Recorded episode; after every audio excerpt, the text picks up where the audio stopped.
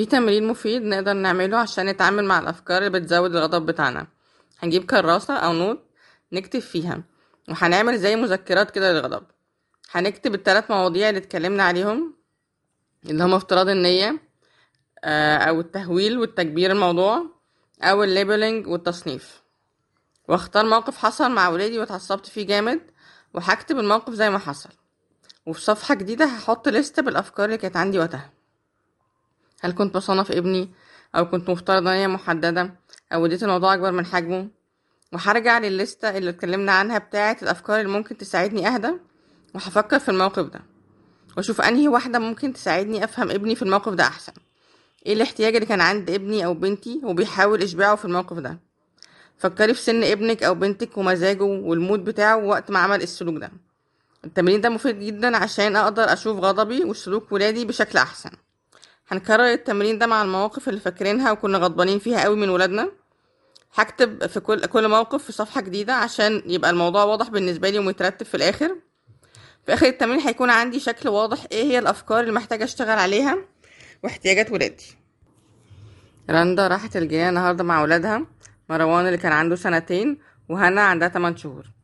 الأطفال مروان متعود يلعب معاهم كل يوم في الجنينة ما كانوش موجودين فابتدى يطلب من رندا تلعب معاه. تزق المرجيحة وتمسكه لما يجي ينزحلق.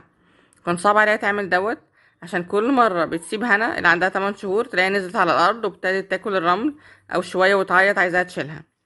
فمش عارفة تلعب معاه ولا تمسك البنت. وكانت محتارة بين الاتنين. لما جت تنادي عليه عشان يروح يروحوا مرضيش وقعد يجري منها في الجنينة. على ما جابته ولمت حاجتهم عشان يروحوا كانت خلاص أعصابها على آخرها. وهما مروحين لقى كلب صغير في الشارع راح يجري وراه ويلعب معاه. رندا قعدت تنادي عليه وتزعله عشان يرجع. هنا صحيت وقعدت تعيط واضطرت تجري وراه وهي معاها العربية بتاعت الأطفال اللي فيها هنا عشان تجيبه.